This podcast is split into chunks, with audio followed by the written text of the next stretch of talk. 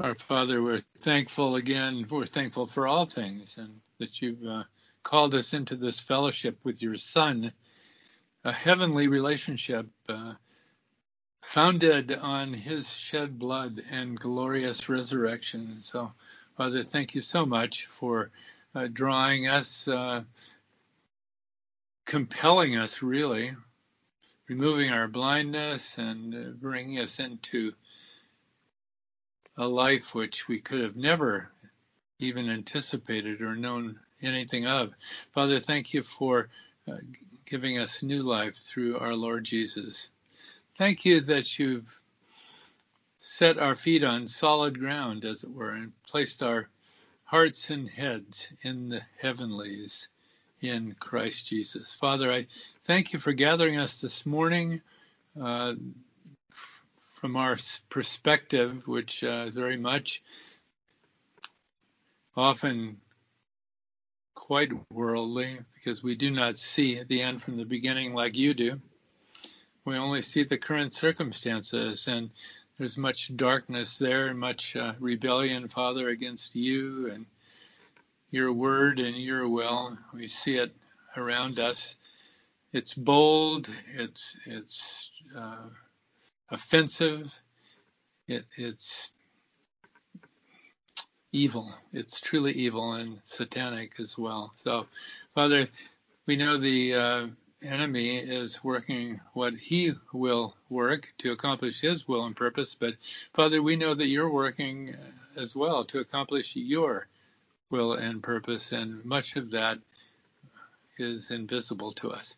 So, Father, thank you for gathering us this morning. Thank you that in truth, we are in the very center of your plan and your work. And it's not a worldly work, indeed. It's a spiritual and heavenly work. So, Father, thank you so much for that confidence.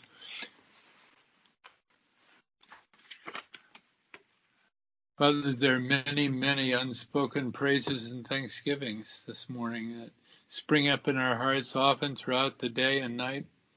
And thank you for that, for reminding us of who we are in Christ Jesus often. And then there are other needs, Father, as well, and there are many of them, of course, as your saints are facing challenges on every side, and some of them ongoing health challenges. Father, as we open your word, may we be thinking about our current circumstances in our nation. The word of truth that we have set before us today is directly relevant in so many ways. So, Father, I pray that you would comfort our hearts, considering the political failures in our nation and the way that it just seems that the enemy is being given free rein in so many aspects, parts of our government system. Father, I just pray that you would set that ship of state in the right direction and provide the leadership that's so needed in every level of government. We thank you for what's happened in some states, like our own state here in New Hampshire, and certainly moved in the right direction dramatically in this election. But, Father, there are still other areas of the country, many, in fact, where just the opposite seems to be true. So, Father, I pray that you'd encourage our president, give him wisdom for these last months before the next administration begins. And, Father, I pray that you would work miracles here to enable him to continue the great work that he has already done. But, Father, we know it's your will that will be. And we will not allow the enemy to steal away our joy. Father, please help us in that. And we thank you now in Christ's name. Amen. Amen. Our title today is a question. The question is, gain is godliness? Gain is godliness? That's a question. It's a big question indeed. There's much that Paul has to say about that in this part of this letter. In fact, the whole letter is very much focused on the mystery of godliness, as we've all come to know, and I'm sure it's beginning to be very much written on our hearts as we continue to take in the truth here. The mystery of godliness, the very center of this letter. Just quickly reviewing from last time, and I will not say much about that because so much is before us today that I would not like to be rushed through. So first of all, remember we noticed last time that Paul puts a focus on the elders in the assemblies. Timothy was charged with selecting them and also selecting others who would lead in the assemblies. And that would include the deacons, and it would include even the widows who were, as he calls them, widows indeed. What he says about the elders is that they should rule well and be worthy. And what that means, he says, is that if they labor in the truth of grace and in doctrine, they must labor in the teaching of doctrine. Oh, so important. The teaching of doctrine is where we gain our spiritual food as believers. So it's only the elders that rule well in that regard who are to be especially honored. But all elders, he says, should be honored, as that's essential to the proper functioning of their office. There's not supposed to be backbiting and confusion and conflict within the churches, and the elders have responsibility to maintain that order. Timothy has a great responsibility, Paul says, and that's to select elders that can rule well, right? And he even underscores the gravity, the importance of Timothy's ministry by saying that Timothy has heavenly observers overseeing his ministry. Oh my, heavenly observers. I consider that to be a major revelation here, that Timothy has heavenly observers, meaning Paul says elect angels. Amazing statement, huh? I wonder how Timothy took that he's being observed continuously. What are they looking for? What are they seeking to know?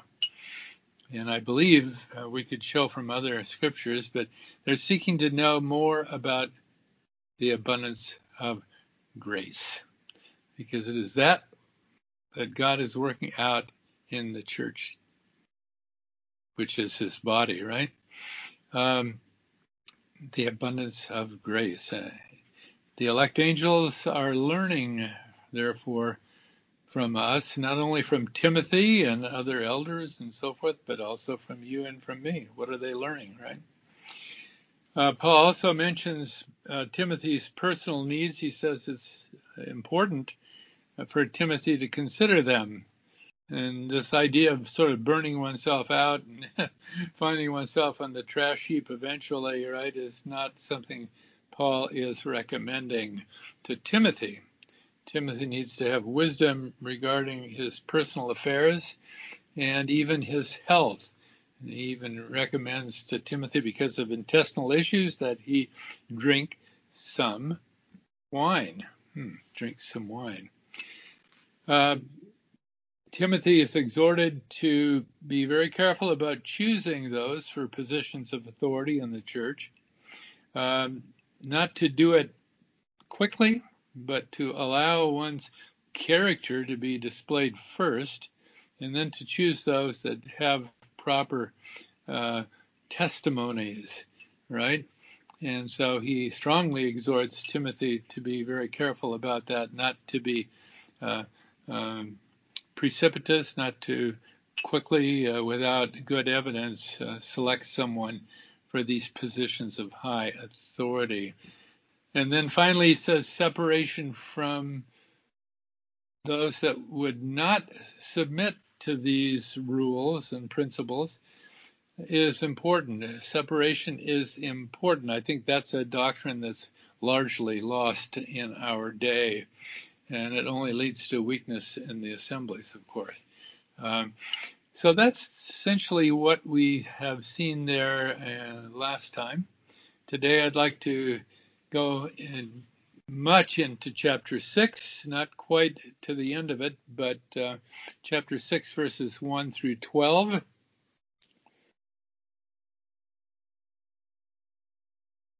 And the outline is pretty simple. First of all, the lie that gain is godliness. The lie that gain is godliness. That's the first point. Secondly, the truth that godliness with contentment is great gain. So the lie is that gain is godliness. The truth is that godliness with contentment is great gain. Then the third point is concerning the good fight of faith, the good fight of faith. The high calling is not optional, but is compelling. The high calling is not optional, but is compelling. So first of all, the lie that gain is godliness. If all we had were those words there, we'd wonder why Timothy would place why Paul would place such an emphasis on this point. Who could possibly think that gain is godliness, one might ask? Well, let's begin by reading these verses. Linda, would you read for us, please, chapter 6 of 1 Timothy, verses 3 through 5. If any man teach otherwise and consent not to wholesome words, even the words of our Lord Jesus Christ, and to the doctrine which is according to godliness, he is proud, knowing nothing, but doting about questions and strifes of words, whereof cometh envy, strife, railings, evil submissions, perverse disputations of men of corrupt minds and destitute of truth, supposing that gain is godliness. From such withdraw thyself. Okay, thank you, Linda. If any man teach otherwise and consent not to wholesome words, even the words of our Lord Jesus Christ. Whoa. So, If any man teach otherwise, then what? Okay, well, the subject that he had just discussed was the relationship between slaves and their masters, right? And what he did was to recommend that slaves be in proper submission with respect for their masters. And not all masters are believers. It's not implying that they are. But he does say that some are, and a special kind of respect is appropriate there. But respect to those in authority, it's a large subject in the letter. Remember, it's one of the major themes here, that God has placed under his authority a certain orderly structure in the creation and in the affairs of mankind, even when it comes to governments, right? And a proper respect for authority is essential to our way of thinking, Paul says, and he makes a big point of that in many different ways here in this letter. So relationships there in a world where slavery is a part of life is in the very center of this. There were many believers amongst the slaves.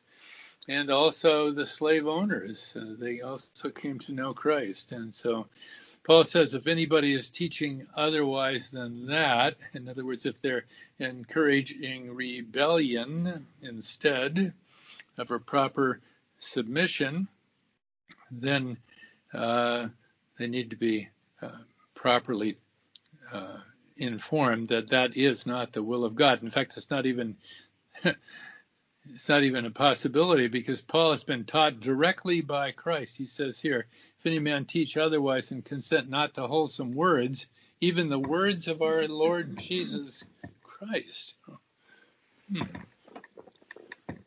So words were spoken to Paul, of course, by the ascended Christ. And Paul is reflecting those words here in this letter to Timothy. So that's an interesting starting point for this section, isn't it? But the next verses directly, more than any other place in Paul's letters, or certainly any other place in the Bible, focus in on godliness. Godliness is the main subject here. There are four verses we're looking at now, all of which mention godliness. Verses 3, 5, 6, and 11.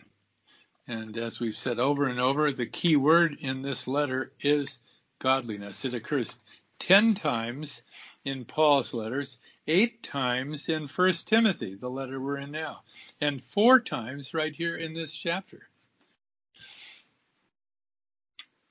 The words used in the Greek language as the opposite of religion, of the word religion. So godliness is the opposite of religion. You can learn that just by reading, Greek dictionaries or commentaries, but we really don't need to go to the dictionaries to learn that, because all we need to do is take the word in its context here, right? Paul is contrasting a mere outward expression of subservience to particular religious ideas. He's contrasting that with an inward working of God in the heart, right? He calls that inward working godliness. The issue with godliness is whether it's going to be manifested without hypocrisy, okay? Is it going to be hidden away? And that is a major focus here in this particular letter, right? So godliness is about an inward reality. Godliness is the privilege of believers under God's empowering to live under the abundance of grace, okay? So godliness is the privilege of believers living under God's empowering to manifest the abundance of his grace. So Paul's strongly exhorting Timothy here to manifest that inward reality, that God-given continual work in his heart, to manifest that forth in outward and unhypocritical ways, okay? That's not what false teachers were doing. You can be sure of that. They were not only displaying hypocrisy, but they were manifesting something that was far different from the work of God, okay? What they were encouraging was a form of religion which was contrary to God in every way, right? So Timothy has quite a task on his hands here to live a life that honors the work of the Lord God, and specifically in this area of godliness, okay? Many were promoting something quite contrary. The word gain, G-A-I-N, takes center stage here in these verses, and that's what many are in fact promoting in the assembly there that Timothy's responsible for. Personal gain, but religiously endowed in such a way that one might say it's a good thing. So what's good will be called evil, and what's evil will be called good, of course. That's the way Satan always works. Okay, so that's our focus here. Ungodly compromises are what the world system demands, though, right? I mean, the world system that's under Satan's control is always demanding ungodly compromises in the name of what? In the name of unity, right? as if that's the highest priority.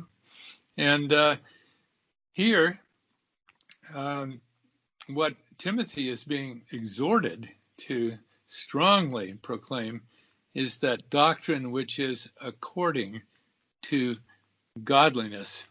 Its alternative, as he says here in verse 5, supposes that gain is godliness. Well, let's go into it, look at this more carefully. If the lie is that gain is godliness, what then is the truth, right? Managing the churches as businesses, by the way, I just have to add here, is surely focused in on that gain is godliness. In fact, if you manage a church the way a business is run, everything is focused on the bottom line, right? Gain is godliness. That's exactly the idea there. But that's not what Paul is exhorting Timothy here. It's just quite the opposite of that. And what is the opposite of the lie? It's the truth that godliness with contentment is great gain. I find that little contrast, well, that's not little, but the great contrast there. The wording, reversal of the wording carries a powerful truth, doesn't it? If the lie is that gain is godliness, then the truth is that godliness with contentment is great gain. Oh, okay. Well, that's something to take to heart and to consider. There are dimensions to that, are there not? So let's read about that in verses 6 through 10. Gail, would you read that for us, please? But godliness with contentment is great gain, for we brought nothing into this world, and it is certain we can carry nothing out. And having food and raiment, let us be therewith content. But they that will be rich fall into temptation and a snare, and into many foolish and hurtful lusts, which draw men in destruction and perdition. For the love of money is the root of all evil, which while some coveted after, they have erred from the faith, and pierced themselves through with many sorrows. Okay, thank you, Gail. So here we have a few verses that teach something that on the surface one could easily say, oh, I certainly agree with this, right? That's great. Well, we need to hear that. And yet when we think about its depth of meaning and how it strikes at the very heart of life, we may have some issues with it. Or we may like to put some boundaries on it. But Paul here doesn't put any boundaries on it. He just states it like it is. What does he say? He says, but. So there are those who say gain is godliness. And he says, but godliness with contentment is great gain. That's a very absolute statement.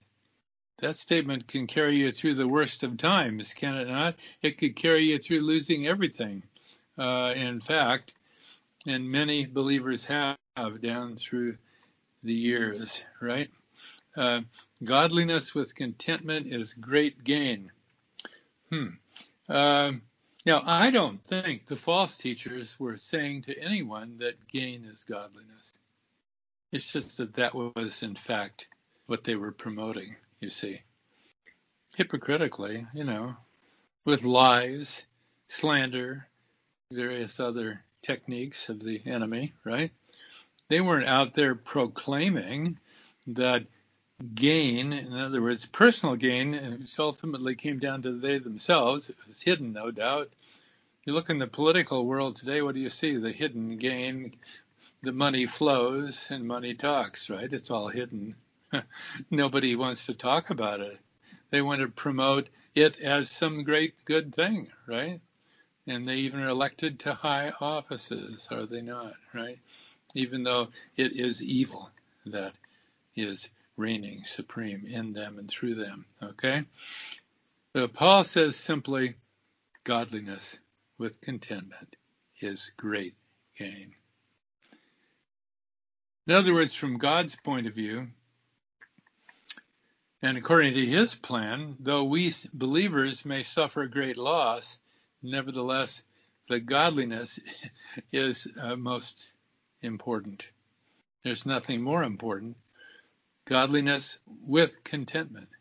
In other words, to be satisfied with what God has and is and will do in and through us, right?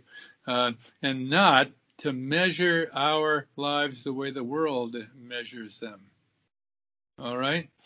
And what does verses 7 and 8 say about that? Well, he just says directly, for we brought nothing into this world, and it is certain we can carry nothing out. Oh, he must have been thinking about Job, right? You know, remember, Job came into this world with nothing, and that's how he's going to leave. Naked came I into this world, Job says. And he'll go out in the same way, right? Godliness with contentment is great gain. We brought nothing into this world, and it is certain we can carry nothing out. I remember Luther used to write about this a lot and speak about this subject. He knew much about it. But Paul goes on, he says, having food and raiment, let us be therewith content. That's a lot less than most of us possess, right? We don't know what the future will bring. But he says, having food and raiment, let us be therewith content. The opposite course in life is to consider gain to be godliness. In other words, somehow, even if we have become fully aligned with the world and its ways, we can still be godly. In other words, we don't need purity of thought or life, not really, but we need what the world offers. That's the other alternative, right? He says in verses 9 and 10, they that will be rich, in other words, those that seek riches, he says they fall into a realm where they're easily captured and led astray. He says they fall into temptation and a snare and into many foolish and hurtful lusts.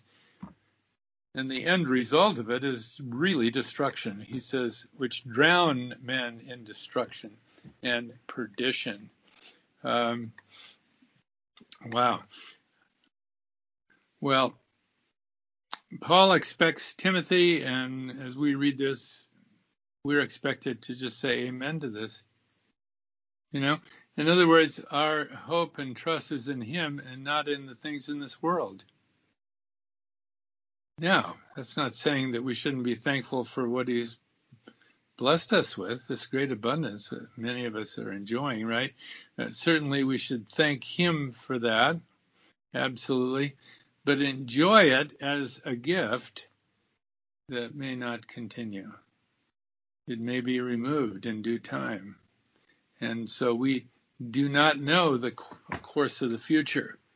What we do know is that the Lord God is administering our affairs, right? Not just ours individually and personally, but the affairs of our nation as well, right? Though the enemy is raging, God is still working, right? He's still working his will and purpose out. And our thinking should align itself with his, right? So there's no health and wealth gospel here. Paul never taught that. That kind of thinking is anathema with the Lord God. Paul says explicitly that gain is not godliness, and that rather contentment with godliness is great gain. So what a powerful statement. I just find it so encouraging, really, to know where our real blessings are. And they are enduring and eternal, and they can never be taken away, right? Notice he mentions money a couple of times. The statement about money there in verse 10 is quite an interesting one. Many commentators, of course, have written about it. He says the love of money is the root of all evil. He doesn't say money is. He doesn't say money is evil. He doesn't say that money is the root of all evil either. He says the love of it is the root of all evil. And then he says that many dedicated their lives to it. They coveted it, right? And he says they turned away from the faith. And more than that, they pierced themselves through with many sorrows. Because there's no satisfaction that comes from focusing one's life on money and what it can provide. There's no satisfaction. There's never enough, certainly. Our hearts, our evil natures will always seek more than what we have, right? So what a statement this is. I think the depths of this are going far, and we need to consider it so carefully. Now, what I said all along is that the real focus here is on godliness, right? So godliness with contentment is great gain. So why is the focus here so much on godliness? Well, let's reread that. Patty, can you reread that for us from 1 Timothy chapter 3, verses 14 through 16. These things write I unto thee, hoping to come unto thee shortly. But if I tarry long, that thou mayest know how thou oughtest to behave thyself in the house of God, which is the church of the living God, the pillar and ground of the truth. And without controversy, great is the mystery of godliness. God was manifest in the flesh, justified in the Spirit, seen of angels, preached unto the Gentiles, believed on in the world, received up into glory. Oh, my. Okay. Without controversy, great is the mystery of godliness. Okay? And no one would deny that this is all about the Son of God and what he has accomplished in coming into this world, right? Nobody would ever deny it. That's what godliness is all about. But what is it about that that is a mystery, one might ask? And Paul uses the word mystery to refer to what was a secret but is now being revealed. And it generally has to do with what God is doing today in the dispensation of the grace of God. So, yes, Christ came into this world and accomplished his redemptive work, right? And this refers to various aspects of that. Finally, he was caught up into heaven's glory. But notice it puts an emphasis on angels, and interesting, right? So what is this all about? And I believe that what Paul is saying there when he uses the word mystery in relationship to the word godliness and the concept of that, he's talking about how God, in a way that had never been revealed before, has begun to work in man, okay? And this is previously not a reality, but it is a reality now. Remember, previously, there was a temple, and God had dwelt in that temple. There had been a manifestation of the Lord God there. It was very important for the nation of Israel. And that will again be reestablished in various ways according to prophecy, right, for Israel. And for the nations, for that matter, right, in the millennial kingdom. But today there is no other temple except our hearts. There is no other temple. And the Lord God dwells in our hearts. And there are so many things that has changed, right, from the previous rule of God under law, right? Under grace, many things are entirely different. So, for example, we have both the Father and the Son, actually also, as we all well know, the Holy Spirit indwelling us and indwelling us permanently. Okay, what a change from the past. So the temple of God is in us. Okay, that's pretty essential to know, I would say, right? We're all members of a heavenly organism. Christ is the head. We're the body. We're the members, right? The body of Christ, something that was never the case before him. Now it is, right? Because of what God is doing today under this dispensation of grace. Then there's the whole issue of law versus grace, right? We're not in bondage to the law. We have liberty from the law. Instead of the law's demands, there's fruit being born from within our spirits, okay? So liberty and not bondage from the law. This is all part of what it means to say that God is working under grace today. As a result, we have joy and peace in the Spirit. Those are ours to cling to no matter what. So we should never let the enemy steal away our joy, even if those things we've grown so dependent on in our lives here, prosperity certainly abounding for many, right? At least in certain ways abounding, compared to what other believers have experienced down through the centuries, right? We should never allow the enemy to steal away our joy, even if these conveniences are no longer ours, right? Because we're not citizens of this world, but citizens of a heavenly kingdom. And finally, his grace is always sufficient. His grace is always sufficient. So instead of worldly gain, even in a seemingly religious sense,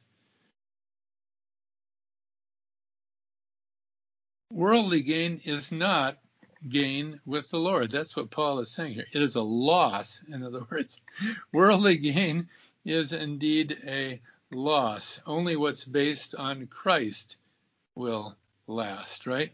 So we are the saints of God. We are not religious proselytes. And this is a profound teaching, really. I mean, now you can only imagine the false teachers were teaching exactly the opposite, okay? And Timothy was sent forth to be their enemy indeed, and to exalt and put high always the glorious work of God under grace. So godliness with contentment is great gain. Well, I think we should get the picture by now. It's the very center of Paul's exhortation to Timothy, isn't it? Now, if the others are promoting gain as godliness, and Timothy is exalting the work of the Lord under grace, and instead he's saying godliness with contentment is great gain, there's going to be a considerable conflict between them. And this conflict is going to require what I've called here the good fight of faith. The good fight of faith. And specifically, the high calling is not optional, but compelling. Okay, so Paul, remember, Paul's writing to Timothy. He's not writing directly to you and me. He's writing to Timothy, right? And Timothy is supposed to manage the affairs of the church and to do it well, exemplifying godliness always, right? The work of God in his Spirit, and how transforming that is, because that's at the very heart of the teaching, the very heart of the doctrine that Timothy is exhorted to proclaim always, right? But the enemy is teaching just the opposite. So it is a battleground, Paul is saying to Timothy, that you, Timothy, are in the middle of. You are in the middle of a battle. Don't expect that things are going to change. This is the way it is. Let's read about that. Two verses, verses 11 and 12 of 1 Timothy 6. Anne, can you read verses 11 and 12 for us, please? Yes. But thou, O man of God, flee these things, and follow after righteousness, godliness, faith, love, patience, and meekness. Fight the good fight of faith, lay hold on eternal life, whereunto thou art also called, and hast professed a good profession before many witnesses. Okay, thank you, Anne. Okay, so Paul says to Timothy, Timothy, you're in a war. Okay, you're living now without a choice. I'm setting you forth. God sent you forth. You're into this role, into this ministry. You are on the battleground. All right. And it's not merely a matter of flesh and blood, right? It's a heavenly battle as well. And you remember in Ephesians 6, where we'll read in just a moment, Paul has written to the Ephesians about this, right? So here, though, he says, thou, O man of God. Oh, my. O man of God. Flee all of those things and seek instead, follow after. That means to seek without failing. Follow after righteousness, godliness, faith, love, patience, meekness. Fight the good fight of faith. How many times does he mention the fight here, right? Well, 3 right there, right? Lay hold on eternal life. Okay, that means it's such a central force within you that you never turn aside, right? And he says you're called into this. You have no choice. The calling has been given. You have been you haven't enlisted and volunteered. You've been drafted, Timothy. You have no choice, right? And he says you have professed a good profession of this. Now, don't be timid. Don't turn aside. Engage yourself in battle. Okay, so this is the situation here for Timothy. Now, this matter of fighting a fight of faith, interesting wording, right? So many today in the churches have turned away from that, right? And instead they're teaching a different gospel. In fact, they're teaching what the false teachers were teaching there, I think, in Ephesus, that Timothy was called to wage warfare against. But Lydia, I'd like you to read from Ephesians chapter 6, where we see that great statement about what kind of warfare it is that we're really to be engaged in. And Lydia, can you read verse 12 of Ephesians chapter 6, please? For we wrestle not against flesh and blood, but against principalities, against powers, against the rulers of darkness of this world, against spiritual wickedness in the high places. Oh, thank you, Lydia. Very good, very good. Oh, but the statement is a heavy one indeed, is it not? We wrestle not against flesh and blood. I mean, you're going to be led to think every day that it is flesh and blood that you're warring against, right? Look at our nation. What kind of warfare is going on there? Is it flesh and blood? Well, he says, no, not really. Not really. It's principalities, powers, rulers of the darkness of this world, spiritual wickedness on high, right? These are heavenly, evil, heavenly, spiritual forces. They're not spiritual in a good sense, but in an evil sense. They are spirits, okay? Angels, in fact, and demons, right, that are affecting the affairs on this earth. Okay, so Paul exhorts Timothy to fight this faith, realizing the nature of the warfare that's involved. And so that brings us, I think, to the end here, where I'd like to finish up today. And I would like, Sarah, if you'd read for us there. It's out of Paul's second letter to Timothy. It's right at the very end of his life. Paul's comment, this is really his last will and testament. I do believe, at least his last testament. Sarah, would you please read that for us about Paul's exhortation to Timothy and how he himself has been the example that Timothy so much needs? I have fought the good fight. I have finished the course. I have kept the faith. In the future, there is laid up for me the crown of righteousness, which the Lord, the righteous judge, will award to me on that day, and not only to me, but also to all who have loved his appearing. Thank you, Sarah. I think that's the greatest statement of Paul's life, summarizing it all. It's Paul's last testament. I have fought a good fight. I have finished my course. I have kept the faith. Henceforth there is laid up for me a crown of righteousness, which the Lord, the righteous judge, shall give me at that day, and not to me only, but also to all them that love his appearing. I hope that's our testimony as well. Dare we say to another, I have fought a good faith, I have finished my course, I have kept the faith. Well, we don't think we're quite as close to the end, maybe as Paul believed he was at that point. He knew he was right near his martyrdom, right? But nevertheless, if we love his appearing, he says here.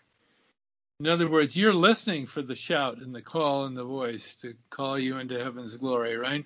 If you love his appearing, then this promise is true for you and me as well.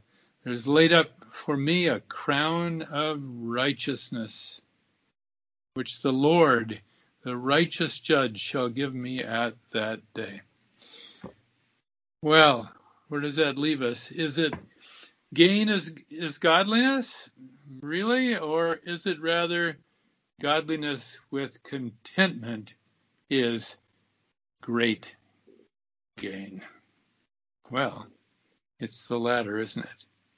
Satan will seek to twist and turn true godliness upside down, but we will not allow him to do it in our lives, I trust, but rather we will honor the mystery of godliness, for it is at work in us today.